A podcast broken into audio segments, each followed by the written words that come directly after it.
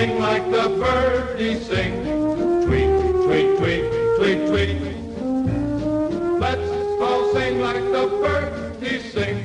Sweet, sweet, sweet, sweet, sweet. Let's all warble like nightingales. Give your throat a treat. Take a dime from the bird. Now you all know the word. Tweet, tweet, tweet, tweet, tweet. Hello again out there in Birdland. It's Anson Tebbets along with uh, Chip Darmstadt, coming to you from uh, sort of the recovery area of Vermont. Um, things are, you know, bit by bit uh, being put back together, but still a tremendous amount of work still being done with.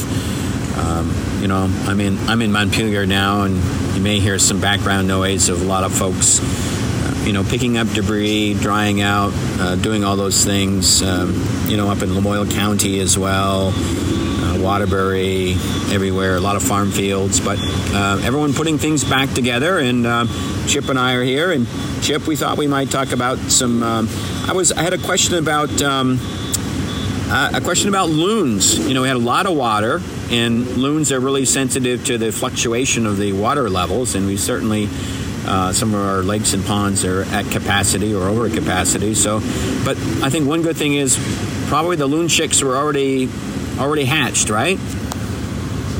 Yeah, most of the the loon um, the loon pairs have um, chicks that are, you know, hatched and, and well developed, you know, and maybe not quite the size of an adult, but but close to it. So that is that is some some good news. Um, because I, as you mentioned, with the uh, high water, you know, it's very easy for a loon nest to get um, flooded out and, uh, and the eggs to not survive that. Um, you know, when the chicks hatch, uh, they leave the nest immediately, or, you know, within hours. So that's usually not a problem. It's when there when there's eggs. But at this stage, the loon chicks are are, are plenty big. Um, and hopefully doing doing fine. I haven't heard of any reports or incidents, but I, I, my guess is that uh, they they would be doing okay with the high water right now. Yeah, and I think somewhere along the way, and I guess we're in July or August, there's a there's a count, right? People start out going out and counting them, so we'll know in a few weeks uh, what the population looks like. But it's all been positive over the last few years, for sure. Yeah, the population's been growing pretty much every year, and uh, you know, I think it's, uh, the state, I don't know if it's at capacity, but there's probably more loons than there are available breeding areas for them in the state. So sometimes you'll see a pond or a lake with three loons, and you know, there, another loon is trying to work its way in there.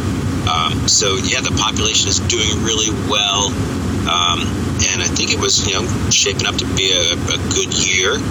Um, I think that the loon count has happened or is about to happen, and that happens all over the state on the same day.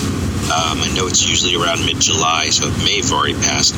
Um, and that gives you a, a, you know, a, a, an idea of the size of the loon population in the state. It doesn't really tell you anything about their reproductive success, um, but that's kind of an ongoing thing over the course of the over the course of the year.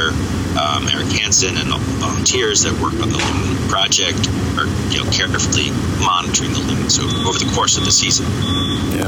So the loon population will know a little, little bit in a few weeks of, of how that's going. But uh, so yeah, so the loon population. Um, um, you know, we're we're midsummer now, so the, the birds are, are really at it, and, and we thought we maybe talk about some more um, some more waterfowl. Um, what do you think? Uh, What are you hearing out there as far as, you know, I've seen some um, mergansers out and about, the mallards, et cetera, but uh, certainly this time of year we're, we are thinking about the waterfowl. Yeah, I, I ditto on the mergansers, um, especially the common mergansers especially seem to be really um, having a good year and seeing lots of those, uh, lots of merganser chicks, common merganser chicks. Um, I was I recently Shelburne Pond or Shelburne Bay, I'm sorry, and there was a whole family, and they can have some big, big families. I think sometimes uh, multiple uh, females are involved. Uh, a lot of a, a lot of ducks, a lot of waterfowl, um, exhibit nest dumping. I think mergansers can do this as well, where more than one female is laying um, eggs in a nest. So you see sometimes see some really big broods. Uh, and as those common mergansers get older, they look just like the females. So instead of the dark green head of the male and, and bright white body, it's more of a rusty brown and a gray body. So the, it can be a little hard to tell the, the young birds when they're full grown from the adult females. Mm. Lots of work going on. People Uh, trying to dry out those basements, getting the debris picked up, and um, many people trying to trying to reopen uh, as soon as they get everything uh, cleaned up here in uh, downtown Montpelier. So we hope to get back to a, a regular routine, which will be welcome, but it's going to take some time. But we've been talking about uh, various uh, birds and, and so forth. We are uh, talking about waterfowl, and we were talking about the uh, the mergansers um, as well, and. Um, They, I'm always impressed with the mergansers because it's such, uh, it, it, I don't know if it's true or not, dude, like multiple families get together and just like float down the river together and have, you know, a couple dozen, three dozen going at once. Yeah, I, I think there can be multiple families merging or egg dumping, as I mentioned, multiple females um, laying eggs in uh, a single nest. Uh, a lot of ducks do that. I'm not sure what mergansers, if they're regular egg dumpers, but we do see some really big merganser families. Um, so yeah, and we got a couple of mergansers in here in Vermont. We've got the hooded merganser as well as the common merganser.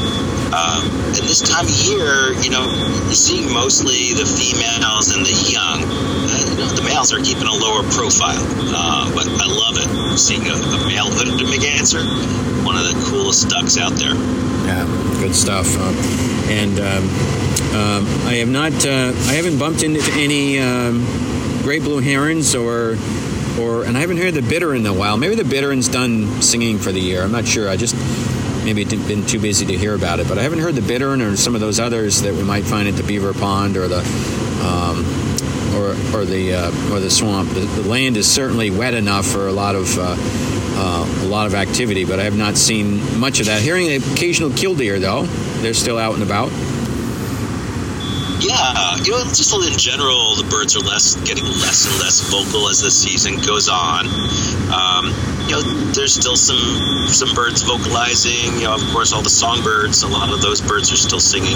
I heard a whippoorwill the other night. That was fun to finally hear a whippoorwill. Whippoorwill this year, um, but yeah, a lot of birds are getting more quiet.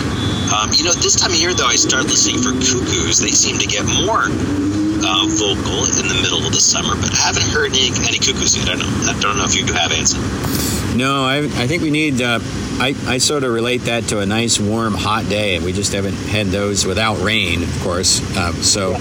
haven't right. heard that. I, I just relate to that. A nice, hot day, and you hear the the various cuckoos going at it, and the and the um, the shrubs and et cetera. Yeah, so not too late. Um, maybe we'll, we'll start hearing them again. Um, yeah, they haven't been super vocal, but we get both the black-billed and the yellow-billed cuckoo here in Vermont. Uh, the yellow-billed more in the Champlain Valley, but black-billed kind of all over the state. Really cool bird. You bet.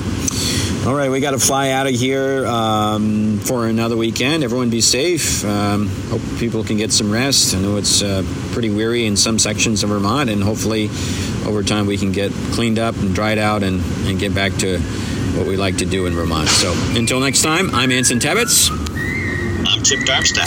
For the Birds. Let's all sing like the birdies sing.